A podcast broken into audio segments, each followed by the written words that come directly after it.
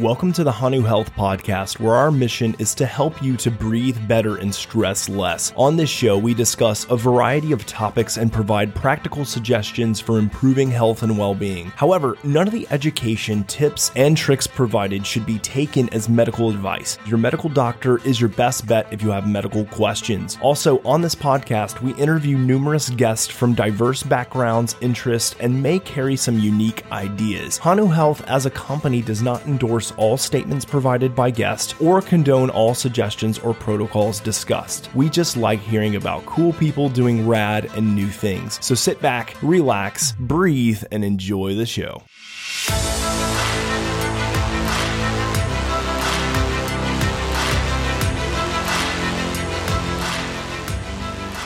Hey, hey, it's Dr. J. That rhymes. Wasn't really trying for that, but uh, just kind of naturally and organically came through. Welcome back to another episode of the Hanu Health Podcast. Got another special one for you, and I don't mean to bombard you with all things Ben Greenfield, but this is two weeks in a row that we wanted to release some content from Ben Greenfield. Now, it's not actually an interview with Ben Greenfield, it's actually me on Ben Greenfield's podcast. So if you're a follower of Ben Greenfield, you might have already heard this one, but if not, you're going to get the special opportunity to hear me being interviewed by Ben Greenfield on his podcast about all things HRV and Hanu. Now, this was a really special occasion for me as a podcaster, as a friend of Ben's. And the reason it was so special is because obviously we wanted to show Ben's crew, Ben's following, uh, those who love his work. We wanted to show them the world of Hanu. But one thing that I loved about this podcast that you will find really interesting, especially if you are an alpha tester, if you are someone who is a pre order, which you should complete your pre order, by the way. I'll mention more about that here in just a second. But the other thing is, too, is if you're just interested in kind of the first experiences with Hanu, I love this one. And that is because Ben from the very beginning of the podcast has the Hanu strap on. He's got his app open, and we walk through a lot of the features within the application. So he asks me questions on what he's seeing, like why his data is doing what it's doing.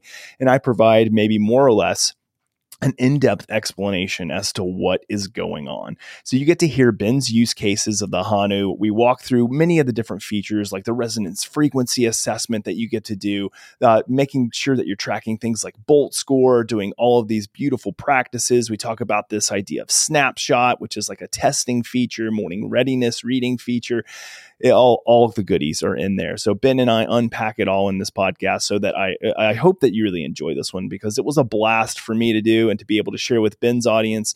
And I'm very grateful that Ben said, yeah, share it with the Hanu audience as well. So if you've already listened to the podcast, yeah, it's it's it's the one that I did with Ben that Ben uploaded on his uh, podcast stream on his site.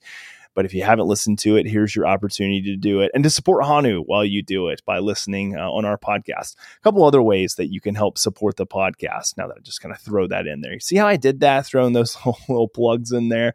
There's a couple ways. Number one is just to pre order our device. So you're never going to get the discounts like we are giving right now 40% off. This is a 299 device, so basically 300 bucks that we're giving to you for $180. That is 40% off. The great thing about this, though, is that if you are one of the pre orders, you have the opportunity, yes, to get it at 40% off, but we give you a free polar. You get that device for free. And then you're grandfathered into your monthly subscription after the 12 months is over. So you pay 180 bucks. That's all in for 12 months worth of subscription to the device, uh, or I guess I should say to the platform. You get the device for free. You get keep it. You never have to send it back, even after 12 months are over. You can use that that device in any other way that you'd like. And it links and syncs to many other types of applications.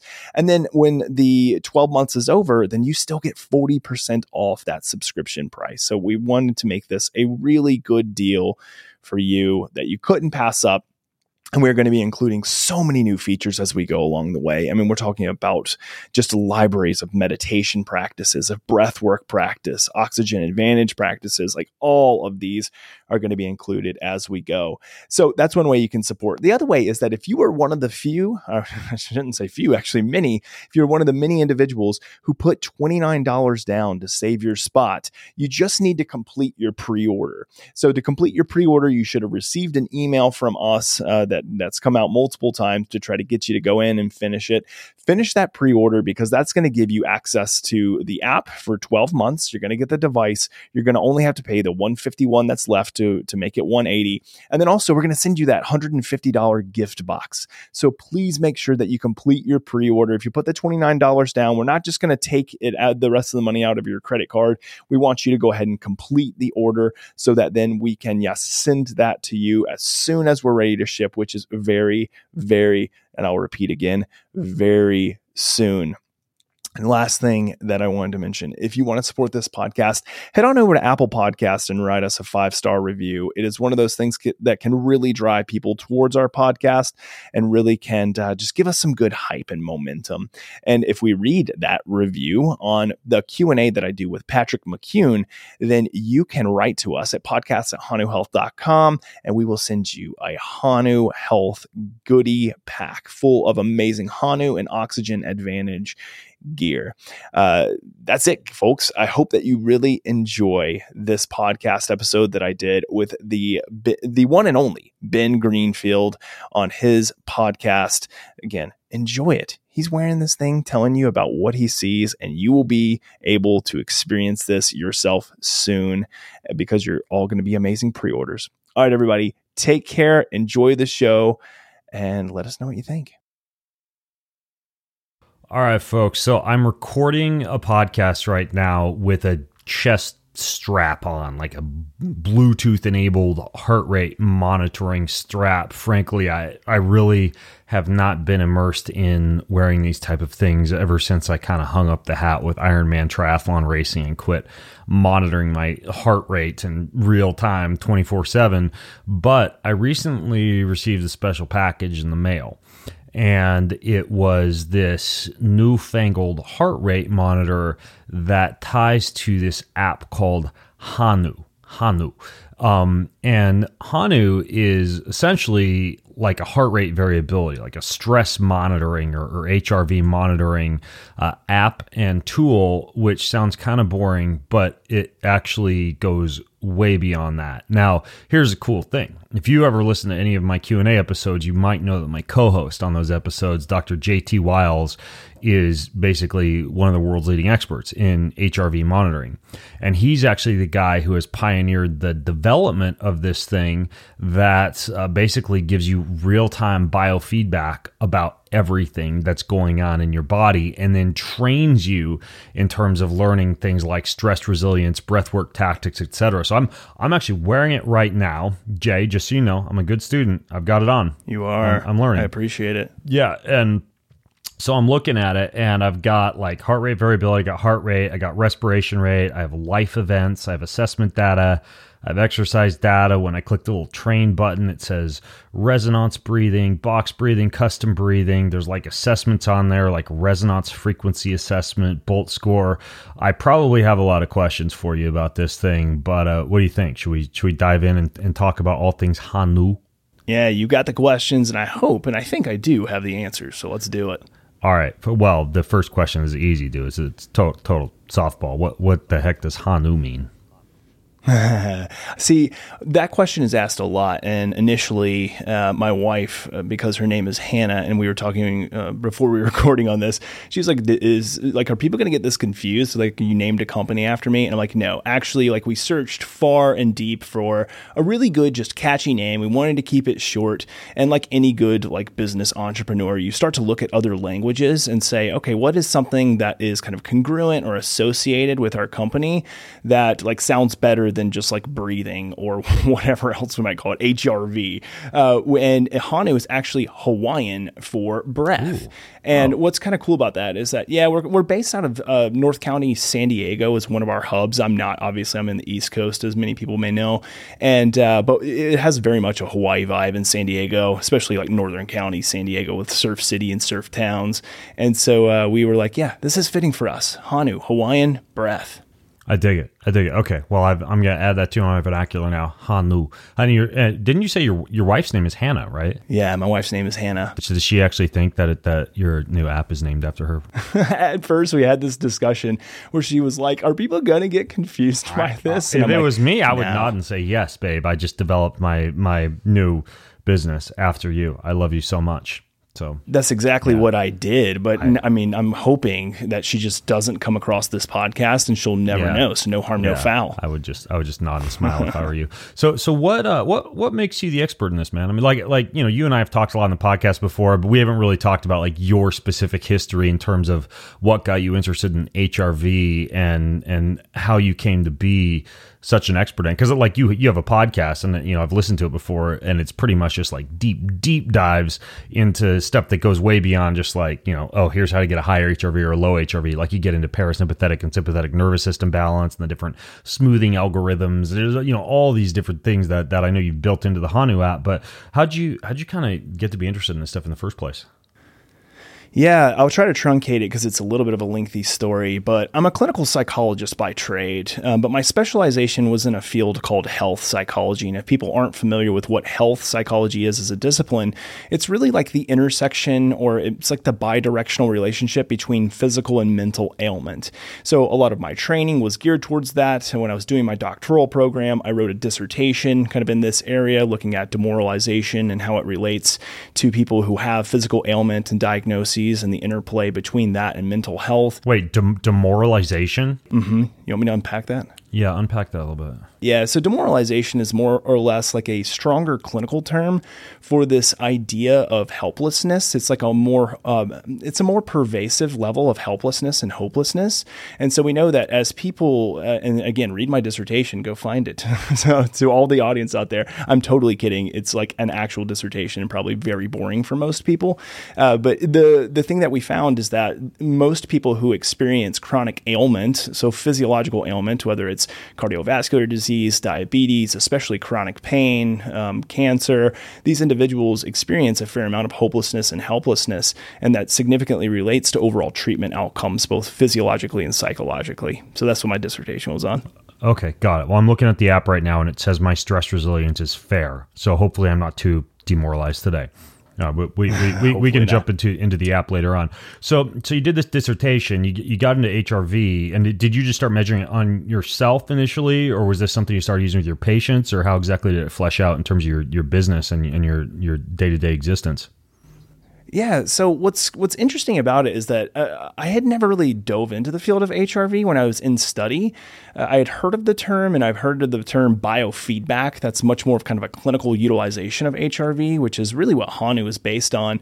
Again, just heard a little bit about it. Uh, I was more interested in like the integrative holistic health strategies, like nutritional psychology, mindfulness meditation, like the role of exercise. And it wasn't until I became a resident. I worked at a VA hospital in Richmond, Virginia, and one of my rotations or rounds was I worked in an integrative pain center is actually called VIP, Veterans Integrative Pain Clinic. Um, is that uh, VIP? No, I can't even remember the acronym. But anyway, it, uh, the role of this clinic was we were taking veterans who were basically just sick and tired of being on opioid based medications. They were ready to titrate themselves off medication because it was causing so much dysfunction and so much difficulty, and they weren't getting kind of the, the pain relief that they wanted. So they came here for a more holistic approach. And I initially came there, I was develop, I was responsible for developing a nutritional psychology clinic because that was really kind of what I was becoming known for It was my specialization. But it wasn't until I spent some just hardcore time there, a lot of time there, that I was exposed to some different therapeutics like acupuncture and um, guided imagery meditation, and then this little thing called biofeedback. And again, I had heard that term, but I had never really, I didn't know what it was. So I started shadowing somebody who was doing biofeedback with these chronic pain patients. And you have to remember, veterans, they're a very interesting group of individuals, but also these are veterans with long long standing pain who are really trying to get off medication. And so uh, a lot of times can, they can be a little bit rough and gruff. And I love that. It's, it was very challenging, but I love that interaction. And you know, when you hook somebody up to a biofeedback machine, initially they think, um, the strategies that you're giving me is that these are breathing techniques, and we're just kind of quantifying the effects. And at first, like they're like, I don't know if I buy into this, but then when they start to see this objective data change, and then more more importantly, they subjectively start to feel less and less pain. And we published on this uh, on multiple occasions within this clinic while I was there. Then my eyes started to become more open to, oh goodness, this is a very interesting field. So that's when I like took a deep dive been specializing in the field of biofeedback, but also heart rate variability.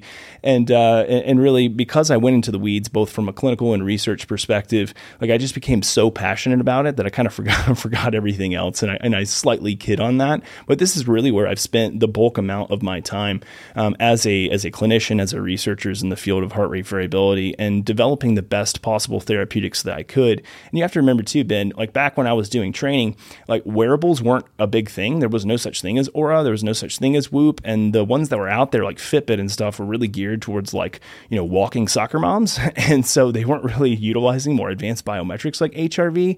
So when wearables started in. Thanks, thanks for insulting all of our soccer mom listeners just now, by the way. Yeah. They just pulled over in their minivans cursing at you. right, I know. Well, maybe I can sell them on Hanu because mm-hmm. it's it's made for the soccer mom. Uh, actually, it's made for the biohacker and the soccer mom, which is kind of cool. The biohacking soccer mom. That's right. That's right. Hannah Wiles, she's out there. Um, so anyway, you know, I, I, think that when the advent of these wearable technologies really brought HRV to the forefront, and I think that's where I started to really go deep because I'm like, uh oh, now we're like consumer facing. This isn't just clinical, which is where my interest in field of practice was. I'm like, now we're in the consumer face.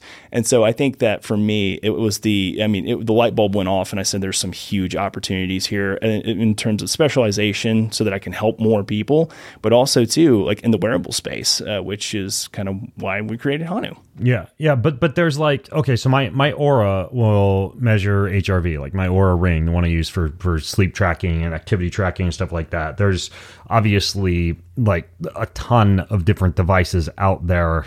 Gosh, like I, uh, I could, I could name a, a, billion of them if you were to just go to like the App Store and type in HRV or or go to Google or DuckDuckGo and and if you're if you're independent libertarian or something like that and and you know DuckDuckGo HRV and you're gonna find a ton right Elite HRV and the BioStrap and again like the Oura and the Whoop. So how how is this strap that I'm wearing literally right now as I'm talking to you? any different than the stuff that I already have? Yeah, it's a it's a great question uh, like kind of going back to what I was mentioning earlier, HRV is extremely pervasive. It's basically built into all wearables. And uh, the way that it is assessed in all wearables um, is, for the most part, nowadays has become fairly uniform. So, for most individuals who are tracking HRV, they're do- either doing it one of two different ways. They're either getting it overnight as a running average while you're asleep, or you're getting it like the first thing in the morning. So those are the two common protocols. And those protocols are really looking at nervous system recovery, how well did you recover over the nighttime? And then again, that's a good proxy for, you know, informing future training, but also informing changes in the human stress response. But the one thing that's really missing in the market uh, that that we saw a huge gap at Hanu is that there's nothing out there other than one other on one other device. There was only uh, that one other device that was really tracking heart rate variability continuously and then providing for us, we wanted to provide these tailored and personalized feedbacks and training. So, again, what we do that is very differently is that we're actively looking at heart rate variability. It's continuous, it's all day long. And then when we see you shift in and out of your baseline range, so we have an upper ceiling and a lower shelf, well, then we're going to alert you. We're going to say, it looks like something's a little bit off within your nervous system. Now, one thing to clarify is that's not an inherently bad thing. I think sometimes people think that these dips in HRV are like a bad thing, kind of like having an increase in blood glucose is a bad thing. And it's like not necessarily. It actually can be quite a good thing and it provides us with a level of information, but everything is contextualized, which is why in Hanu, we actually will ask people, like, what's going on? Number one, what's your subjective mood like right now? And then also, too, like, what's the thing that's happening in the current moment? Moment. So that's what we referred to, and you mentioned earlier, it's called life events.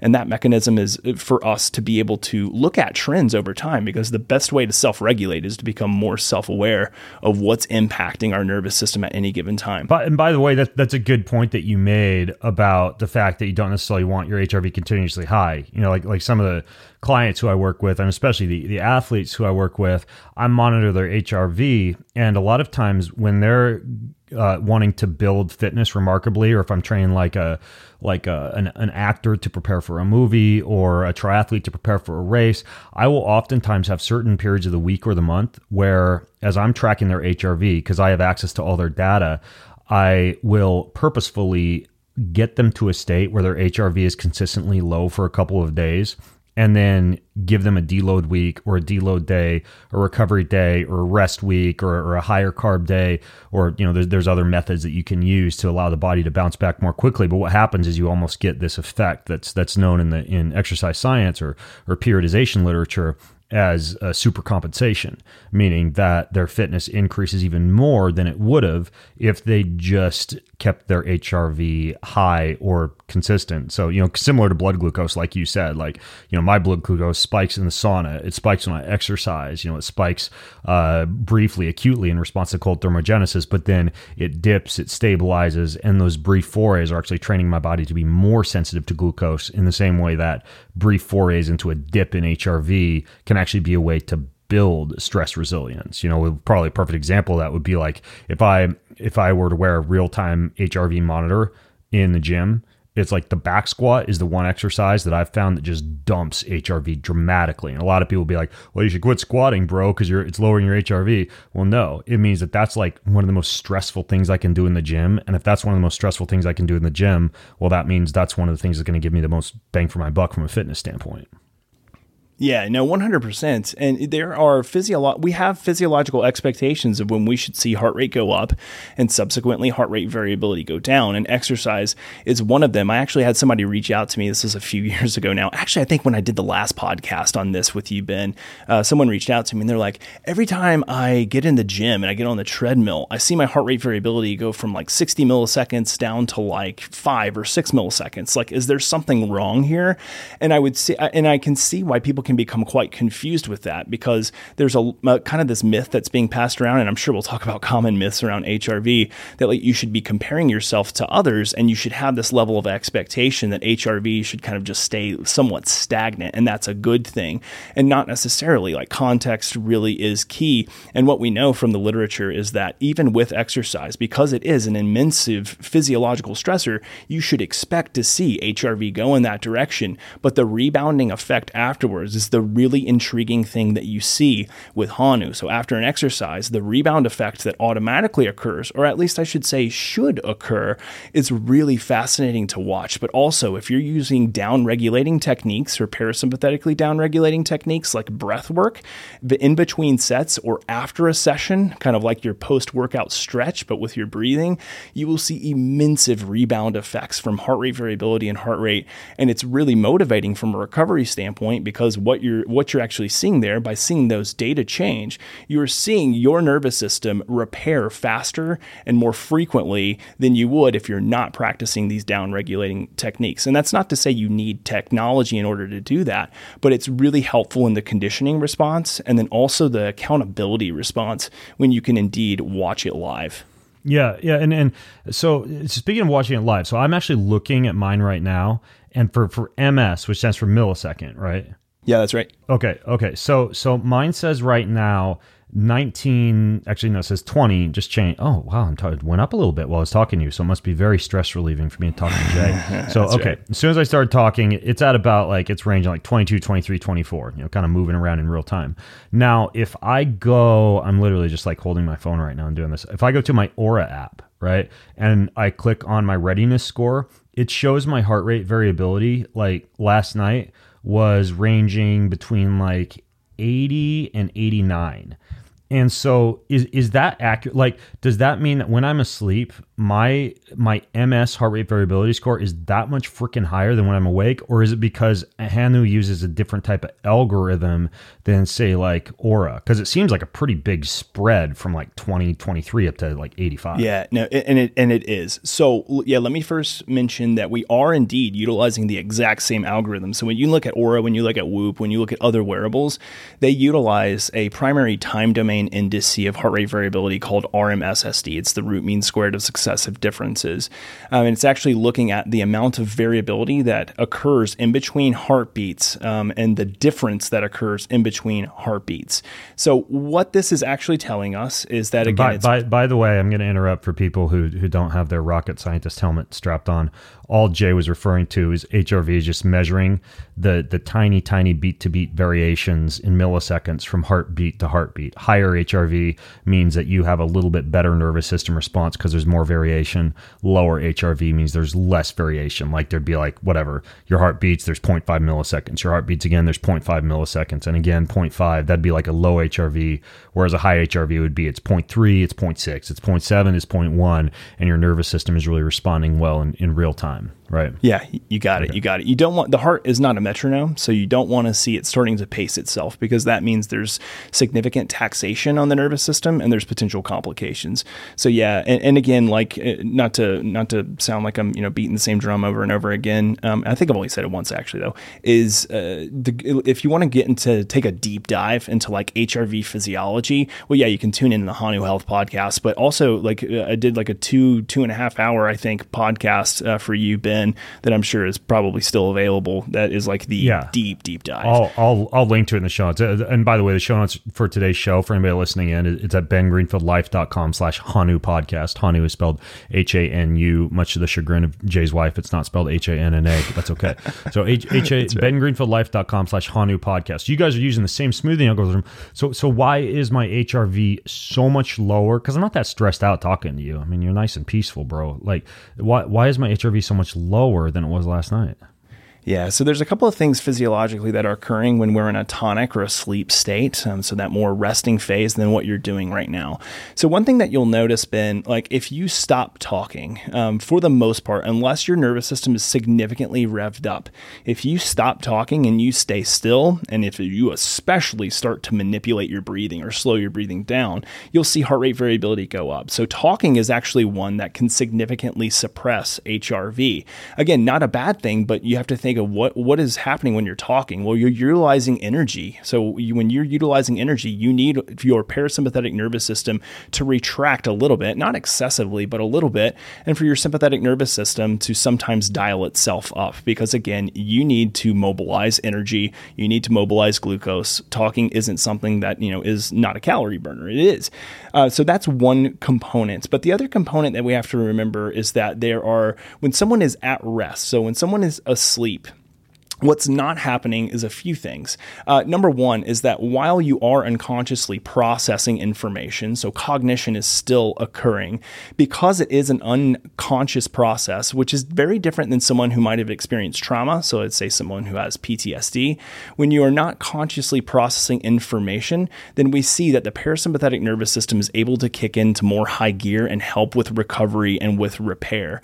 So we would say that uh, from a recovery state, sleeping at night is typically better, and obviously it is needed, than us going throughout our day. Now, obviously, we can actively do things to recover our nervous system throughout the day, but it's not likely going to have the amount of potency from a nervous system change than will be sleep. So that's why it's so incredibly valuable and important for sleep.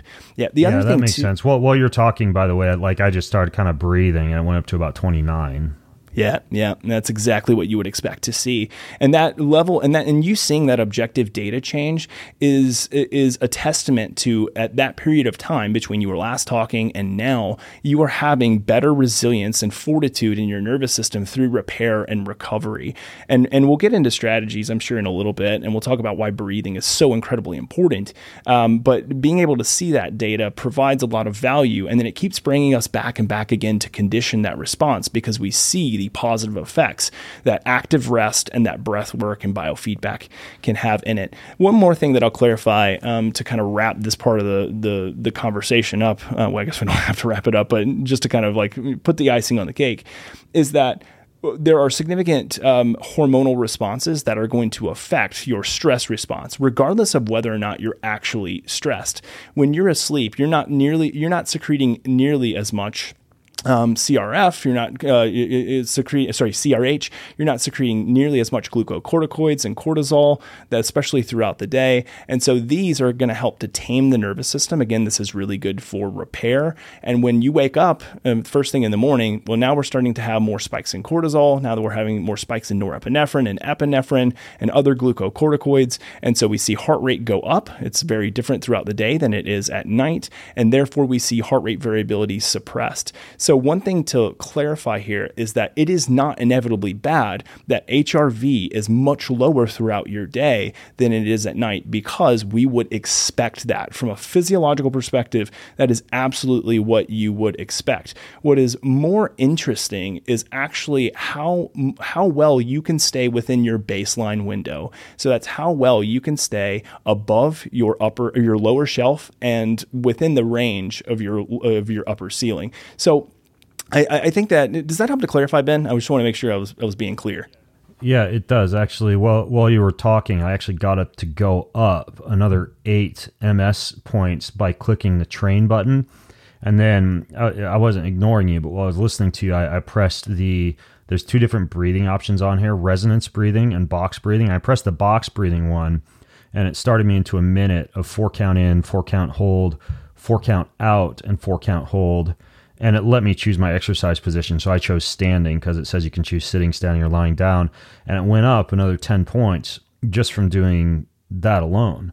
So obviously there, there's some some built-in features in here that help you if you look at it and it's low. And I actually want to ask you about resonance breathing here in a second and why one would choose that versus box breathing. But before I do, I, I have a, a, couple more kind of logistical questions for you. Um, this this whole idea of wearing a heart rate strap right? Like, um, d- is is this something that you think is going to be like the the end all for the Hanu app, or do you guys envision like branching out into some kind of wearable, or or why why is it a heart rate strap right now? Yeah, it's a great question. So when you look at what do wearables, um, all wearables, what do they base their comparison against when they're looking at the efficacy of their data output? And in the end, it is a Polar H10 ECG chest strap, which is what you have on, which is what we are going to market with. I'll tell you a little bit about the roadmap, but I'll tell you why we chose that. The reason being is because when you're doing uh, something as complex as capturing continuous heart rate variability, and again, this is continuous, it never stops capturing heart rate variability.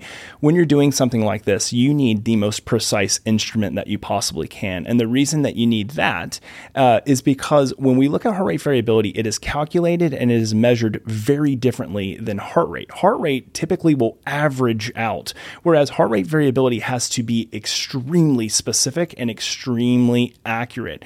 This is one of the reasons why you don't see a lot of the more common wearables doing continuous heart rate variability monitoring. Now, here's kind of the hint hint for where we're going with this is that while we're going to market with the most accurate device that is possibly available, which is again an ECG chest strap, which for all intents and purposes, like you don't have to deal with with electrodes. Like it snaps on, snaps snaps off. Like you can go around your day and you know put it on when you want to wear it. Put you know take it off when you don't. It Has a 400 hour uh, battery life, which is like insane. That it will actually capture data for 400 hours of use.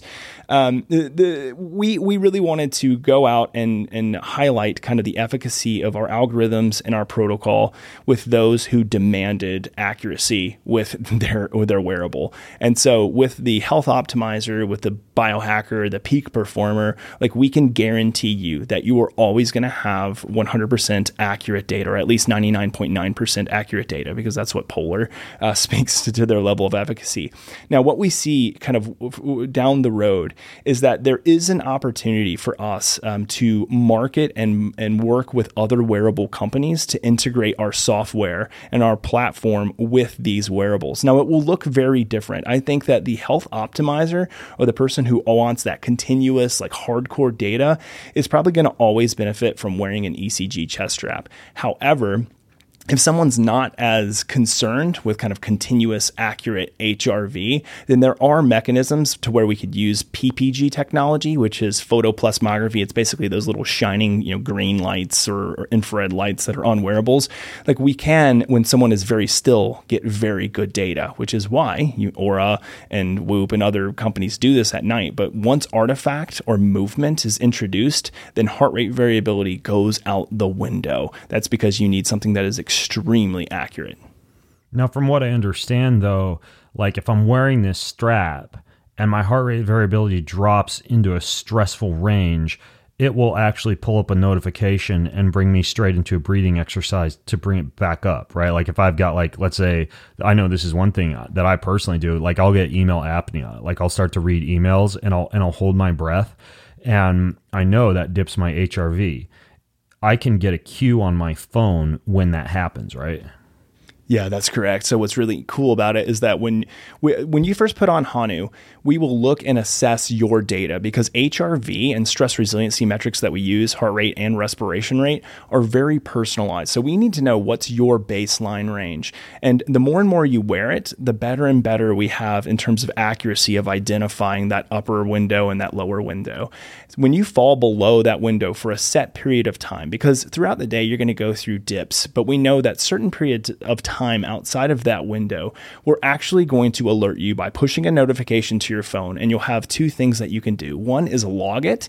And by log it, we ask for a couple of things. Number one, like tell us what was going on. So for you, Ben, you could say, oh man, I was emailing somebody and I was holding my breath. So we actually have that as an option. So you can click email and email apnea as an option in the life events. The second thing you can do is rate your subjective experience. And you rate that on a Likert scale from, I'm, you know, at that point in time, I was either moderately stressed or maybe I was extremely stressed. Um, or you can go the opposite direction. I was actually pretty good at that moment in time, not sure what was going on with my HRV. Or maybe I was, you know, walking and that impacted HRV. And so I was actually feeling pretty good on my leisurely stroll. So you can log it there. And again, the point of that is to be able to look back over the past week and say, what were those things that were affecting my HRV? Well, was it my commute? We put that one in there because that happens to a lot of people. Commute can be really, really stressful. Or maybe it was family relationships, or maybe it was a coworker or a boss, or maybe it was email apnea. There's a lot of things that we put in there. And that's kind of the self awareness piece. But then we always provide a tailored opportunity for you to train self regulation or resiliency. And we do that um, predominantly, predominantly through something called resonance breathing. And I know you wanted to talk about that, so we can unpack that one. Yeah. But resonance. Yeah. I, well, yeah, oh, I, actually, I did want to ask you about resonance breathing, but in terms of this assessment, like I did it, I did it sitting in bed uh, when I when I first got this package a, a few weeks ago. It was called a um, what was it called? A resonance frequency assessment. It was like twelve minutes of me breathing with this cue that was on the phone that told me when to start breathing when it was like a breathing pacer to inhale and exhale with the on-screen instructions. And so was that what the, the was that the assessment that's actually determining what my ideal breathing rate will be that the app will then use when I am stressed to tell me okay breathe in breathe out but it tells me the frequency based on that initial assessment yeah, you got it. So, what we do initially is that we set resonance breathing at a rate of six breaths per minute. So, that's either a five second inhale, five second exhale, or a four second inhale, six seconds exhale, which most people prefer that longer exhalation. That's just what it's set at naturally, though technically that is not resonance breathing. So, we are the only app that I know that is hardware integrated thus far that does true resonance breathing off of a true resonance breathing assessment. So, in the biofeedback literature, the most studied and what has been found to be the most efficacious biofeedback treatment and therapeutic is resonance breathing. The way that we come across, and let me explain what resonance means. So, when we talk about resonance, we're talking about cardiovascular resonance. So, if we think about like what resonance means in music per se, is that I might um, uh, sing a note um, in a building that has great acoustics, but if my note's a little bit off, it may not resonate with those acoustics. But if I hit the note note perfectly, then it may resonate really, really well within that room and sound great. Well, we actually know that our heart responds to different rates of breathing, very similar to what I just mentioned in that analogy. What we can do in order to find that is go through what's called a resonance breathing or resonance breathing assessment. And this was developed and coined by Dr. Paul Lehrer. He actually sits as an, an advisor on our board at Hanu. And we brought him on to give us the true, efficacious, evidence based protocol that he developed um, on resonance breathing. So, what you did, Ben, and what anybody who has Hanu will do is that we ask that one of the first things that you do is run through this resonance breathing assessment because the intention behind it is to find what is the most optimal breathing rate for stimulating vagal tone, for stimulating the autonomic autonomic nervous system and helping you to better engage in a relaxation or parasympathetic response.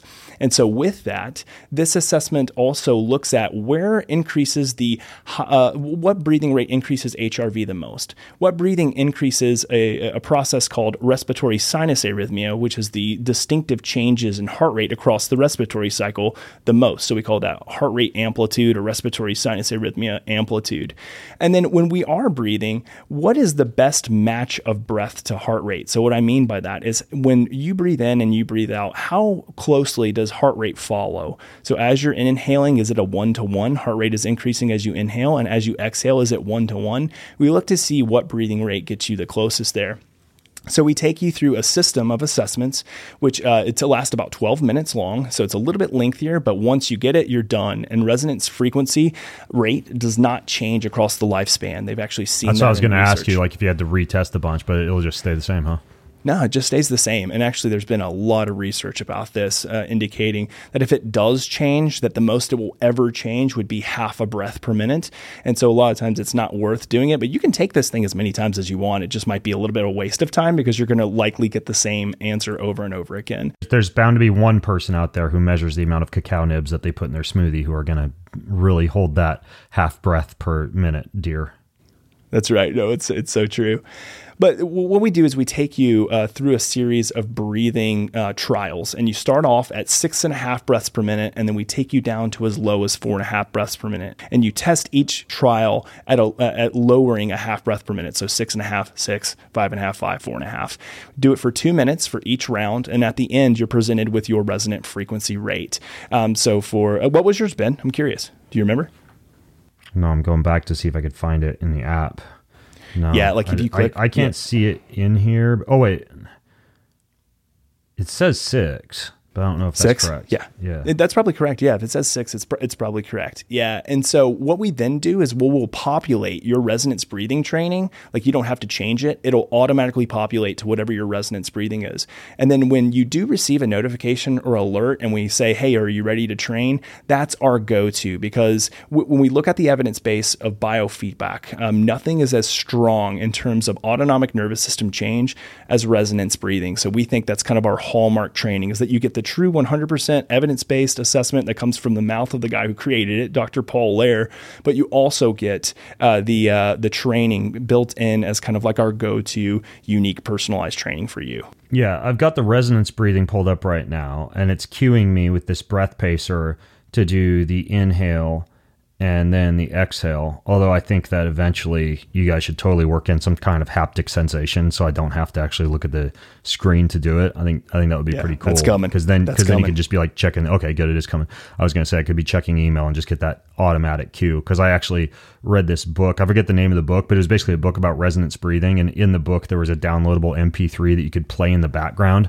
I, I gosh, I wish I could find it. I could play it for people to hear. But uh, essentially, what I did for like a month was I'd play it when I was checking emails, and it sounds kind of like this: ding, click, click, click, click, ding, click, click. And so it's like an audible cue for me to know when to inhale and when to exhale. But I could totally see, especially for people who are, you know, in, a, in an office where there's other people working, they don't want that kind of noise, like some kind of haptic sensation for the, for the resonance breathing, which would be Yeah. pretty So cool. we- So, I'm, yeah. I'm glad you're I'm glad you're working that in. But what I was going to ask you was obviously the resonance breathing because I have it pulled up right now. It's doing it. Um, is for me, for example, the six count in and the six count out. But unlike the box breathing, there's not a hold. So, because you have both options in there, which one's better for HRV, the box breathing or the resonance breathing? Yeah, yeah, great question. So uh, obviously, like, I should mention this to users as well. Uh, I'm sorry, to listeners, uh, hopefully users, uh, that uh, you Ben, you're un- under the like the alpha testing group, so you're actually like the one of the first people to ever have this. So consider yourself lucky, my friend. but uh, you're one of the first people to have it, and so we've only built in a few of the trainings in thus far, and I'll explain a little bit of those here and the differences between those. But kind of as we progress, um, actually even the next week, Ben, like in the app, you'll see about 12 new uh, biofeedback and breathwork practices added in. Uh, but we have we we've parsed them out into kind of like different categories. So our first one that we're really focusing on, we kind of term it, it's like our relaxing, calming, like vagal stimulating practice, which includes, of course, resonance breathing. We have box breathing. We have custom type of breathings in there where you can set the custom inhales, exhales, and hold times to however long you want to. Uh, we're creating one um, in there that was uh, something coined by Dr. Andrew Huberman called the physiological sigh, uh, which is a really interesting strategy. But all of these are intended with relaxing and calming the nervous system. So, what we will see, and this is something to really clarify too, is that most people are likely going to see either some sort of change, if not a significant change, in heart rate variability when they're engaging in resonance breathing. And it's very common for people the first time they try doing it to see heart rate variability significantly increase. And the great thing about our application too is that while you're training, you see one heart rate variability metric, you also see your stress resilience resiliency score, which I'll talk about that here in a bit, you see heart rate and then you see a timer, obviously, because we like to put that in there. But at the end of your session, you see very advanced uh, HRV biometrics, and you can really look to see how in all different areas HRV has changed. The time domain indices, which there's about five or six of them, and then the frequency domain indices, which there's about five or six of them. And if people don't know what that is, uh, we can talk about that, but also too within the app, you can just click the info button, and we're going to have a description of what to look for um, and how it relates to your personalized data. But back to the question about breath holds. So what we actually know is that when if you're consciously or unconsciously breath holding, is that that actually stimulates a bit of a stress response. So let's go back to email apnea, right? So when you hold your breath, this results in a bit of CO2 pooling. So, CO2 pools up, which is our primary stimulus to breathe. And when that happens, um, then we, we either catch ourselves or we kind of notice that you know, something seems a little bit off. And then our body naturally, our autonomic nervous system will kick into gear and then we will breathe. Now, from a heart rate variability standpoint, what we actually know is that that can cause a bit of a decrease in HRV. Even if you've changed your respiration rate to a pretty slow, we'll even call it a resonance breathing rate. So, why would we include that? Like, why are breath holds important? Well, when we practice conscientious breath holds, which is similar, very uh, dissimilar, I should say, in some respect to uh, unconscious breath holds like email apnea, what we found in the literature is uh, that there's an interesting response. Yes, you might initially see some changes or fluctuations in heart rate variability in a downward direction, but the recovery period that occurs afterwards, because of the vagal stimulating effects that CO2 and slow pace breathing has, we actually see that kind of that post recovery period of HRV going up. So I would say that a good clarification is that if people do see heart rate variability going down during a practice, it doesn't mean that heart rate variability training or biofeedback is ineffective. These are these practices are causing significant physiological responses in a good way, but a lot of them will come post recovery, especially subjectively and objectively. You'll see that on the end. Okay, got it. Now, the the resonance breathing and the box breathing makes sense then, and and I'll probably just kind of experiment with them and these newer breathwork assessments or the breathwork exercise that you have to kind of see what responds best. But in addition to that, under the assessments category, you have that resonance frequency assessment that we talked about, that 12 minute assessment, but then you also have the Bolt score on there. I've, I've, briefly talked about the Bolt score in the podcast where you, where you take a normal breath into your nose and then a normal breath out through your nose. And after you've taken that normal breath out through your nose, you kind of hold your nose with your fingers and hold your breath. And you see how long you hold your breath. And like I think a good score is like, you know, 40 plus seconds or something like that. And people who do a lot of breath work training can sometimes get longer than a minute. But why do you put the, uh, what's the bolt, the body oxygen level test? What, the, the, the bolt, why do you put the bolt score on there? Yeah, great question. So, one thing to mention, actually, I haven't mentioned it yet, and I feel a little bit bad, is that uh, on our podcast that we do, the Hanu Health podcast, it's actually co hosted by Patrick McKeown. Um, and so, Patrick McKeown wrote the book, The Oxygen Advantage, uh, and he's one of the preeminent experts in, in breath work, and he loves what we're doing. And so, he's a kind of a part of our crew as an advisor and also a co host on the podcast. And he created uh, what was called the body oxygen level test. And basically, this is just a test of CO2 tolerance and it's a test of functional breathing. We know that as someone, uh, if they're experiencing fun- uh, dysfunctional breathing, and that could be related to health concerns, it could be because of stress and anxiety, or just because they're, uh, they've been conditioned to breathe dysfunctionally throughout their life, then their level of CO tolerance tends to be way down. And we know again that CO2 tolerance is actually the reason why we can deliver oxygen to muscular tissue to be utilized. Uh, through the Bohr effect, CO2 is actually works as the transporter key to oxygen uh, via hemoglobin. And so this test allows you to kind of see what is your baseline level of CO2 tolerance and are you experiencing functional breathing? So if it's below 10, we have some significant significant problems. These are people who have like asthma or maybe even like cystic fibrosis or they are really stressed or they're overworked. We'll see that um, people, you know, below 20, is still not great, but we're working our way up. And like you mentioned, once you get to 40 and above, that's really the, the target goal. So we built that there. And what you'll see is that across time, you can take the test as it was designed by Patrick McKeown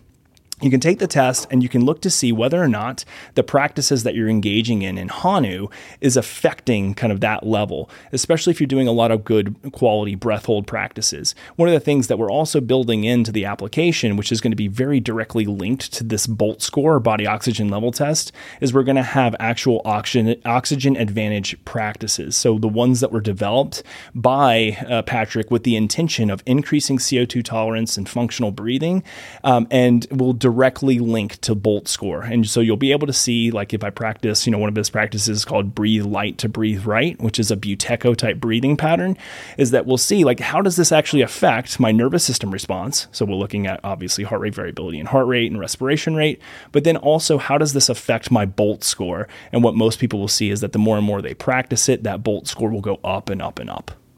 Yeah, I think what's interesting, a lot of people don't realize because sometimes we learn that like carbon dioxide is acidotic and you want to be in a state of metabolic alkalosis. You should avoid CO2 at all costs.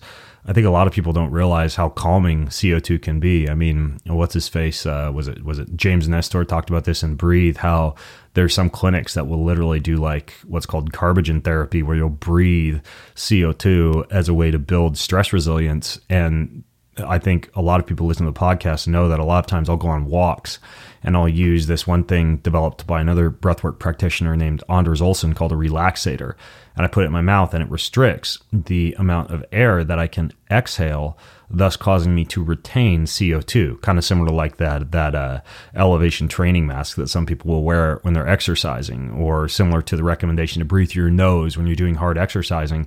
And there's a significant improvement in stress resilience when you do that. I mean, very very similar also to when you're doing like a breath practice. Like I'll use the the Othership app, for example. Sometimes do breath work, and a lot of times some of the sessions you're building up massive amounts of CO2 in your system and almost like what we were talking about, where you should purposefully lower your HRV with specific exercises or purposefully cause blood glucose fluctuations through cold thermogenesis or heat or exercise. In a similar way, you should purposefully actually have periods of time during the day where you're amping up your CO2 levels because the, the bounce back effect of that is increased stress resilience.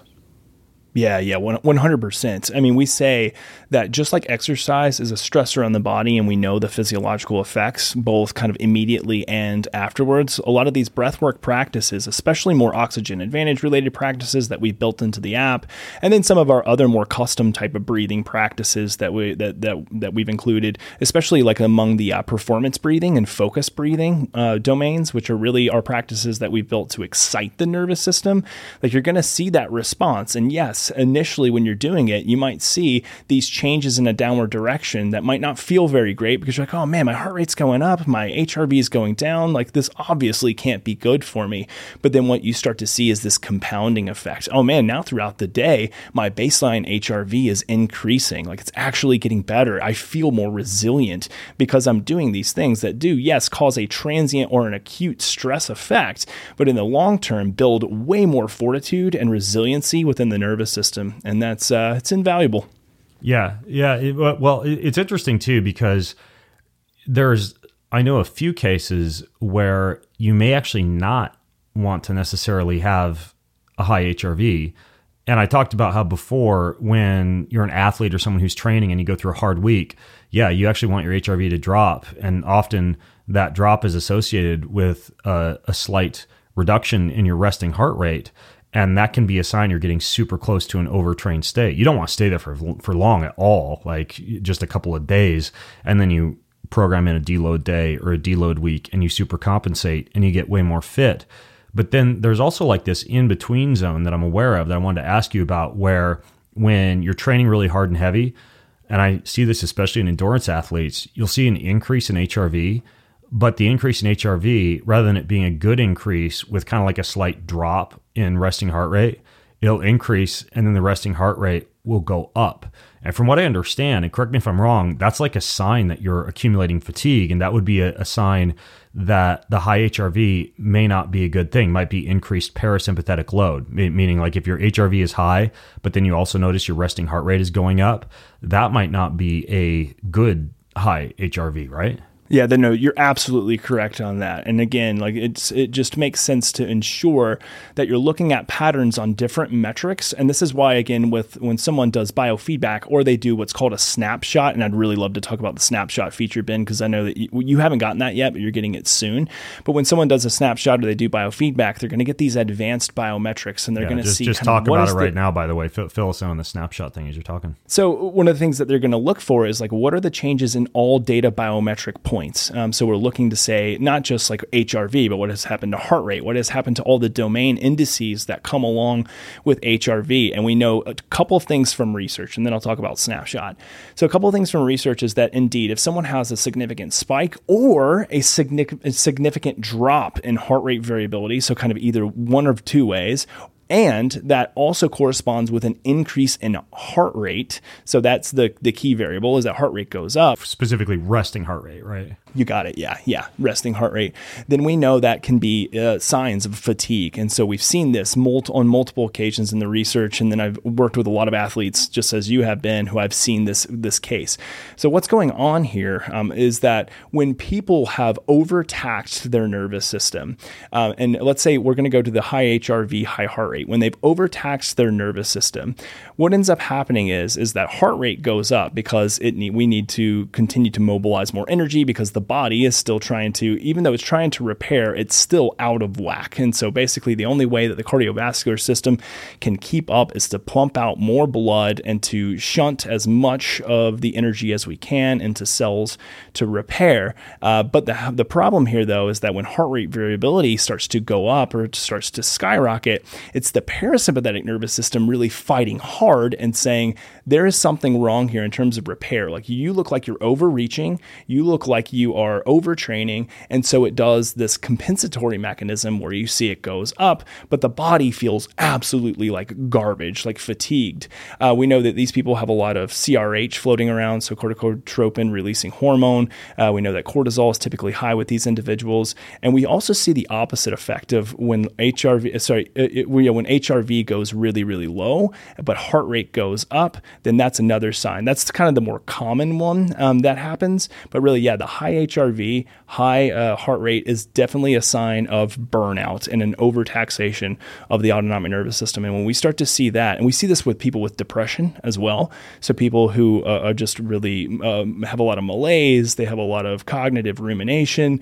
Uh, it's like they don't want to get up and do anything because the body just wants to park itself because it says we've got to recover. But the sympathetic nervous system's like, but you're stressed. So it's like this weird dichotomy and fighting, which represents itself in high HRV and high heart rate. So that's definitely not a good thing.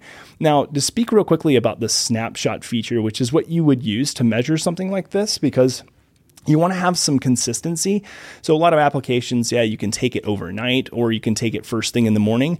I'm a huge fan of first thing in the morning. And the reason being, even though I do look at my Oura and my Whoop and my Garmin, everything I wear, I wear probably too much, but I'm testing a product. So, I'm trying to build a company. So, I need to make sure that we're on par, even though I don't wear my Hanu at night. I don't recommend people sleep with a chest strap on. It's, this is more of a daytime device.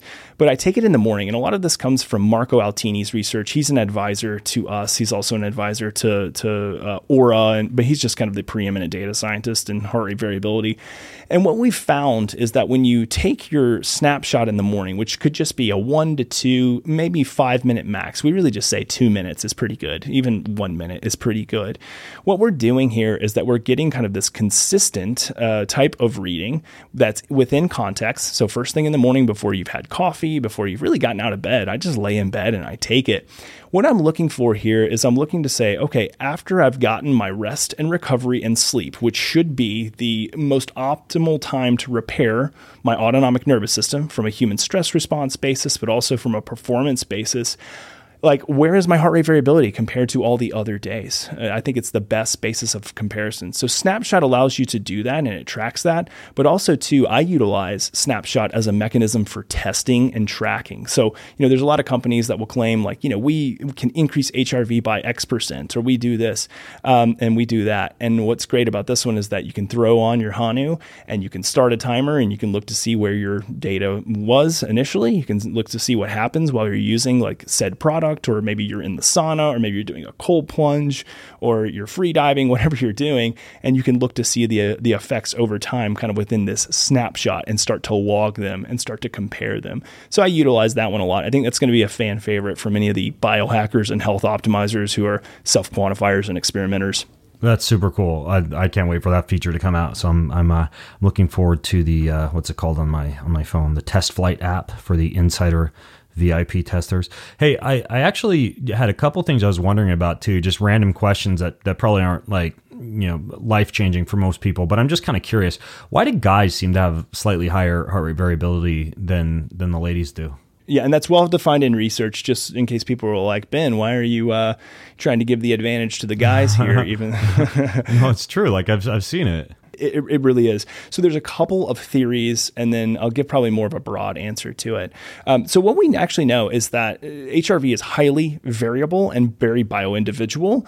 Uh, what we see is that gender makes a difference. Males typically have a higher HRV than females. We know that taller people typically have higher HRV. So I'm like, I'm in, I'm in the zone, man. I'm six foot five. I'm male. I'm, I'm good to go.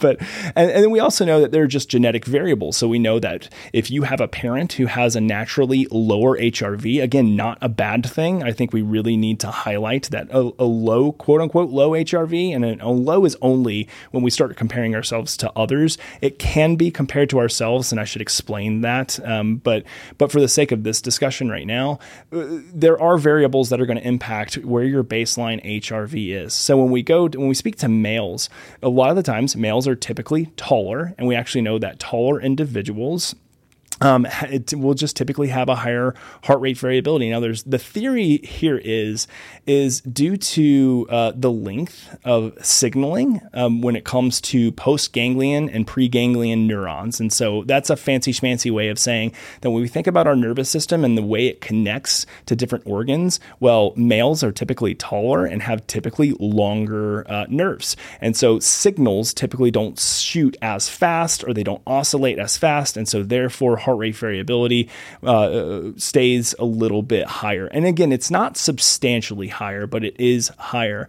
The other answer to this is that when you ask uh, people who are within the domain of heart rate variability research and cardiovascular research, is that we don't fully know. Um, it could be because that uh, males will typically not secrete nearly as much cortisol and norepinephrine and epinephrine throughout the day, uh, and that could be a feature that's causing less activity in the sinoatrial node or the pace pacemaker of the heart.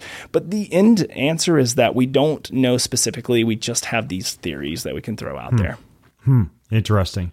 So the the other thing that that I know is that just like generally people who are cardiovascular well trained have a higher HRV score. But do you think it, it, differs whether you are fit from a strength training standpoint versus a cardiovascular standpoint? Like if you're an endurance athlete versus a, a strength athlete?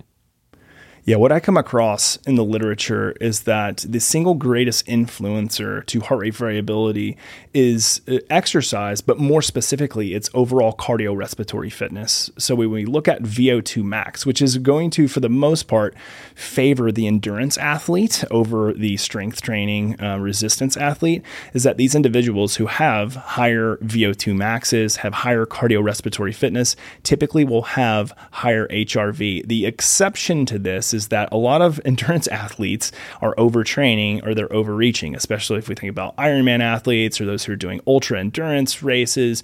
Uh, they, their HRV can be more suppressed sometimes because of the amount of overtraining. But what we find is, is that when they do take time to recover, it rebounds like crazy and heart rate variability is much higher. What we do see, and this is great, interesting research, is that even those who are not paying particular emphasis to endurance training or aerobic training will still have much higher heart rate variability readings. Um, it, it, and I should preface this with those who are doing more like weightlifting, who are doing strength training, we still see them having higher heart rate variabilities than those individuals who are either doing limited amounts of aerobic exercise or the ones who are especially stagnant and doing no strength training. So it would only make sense.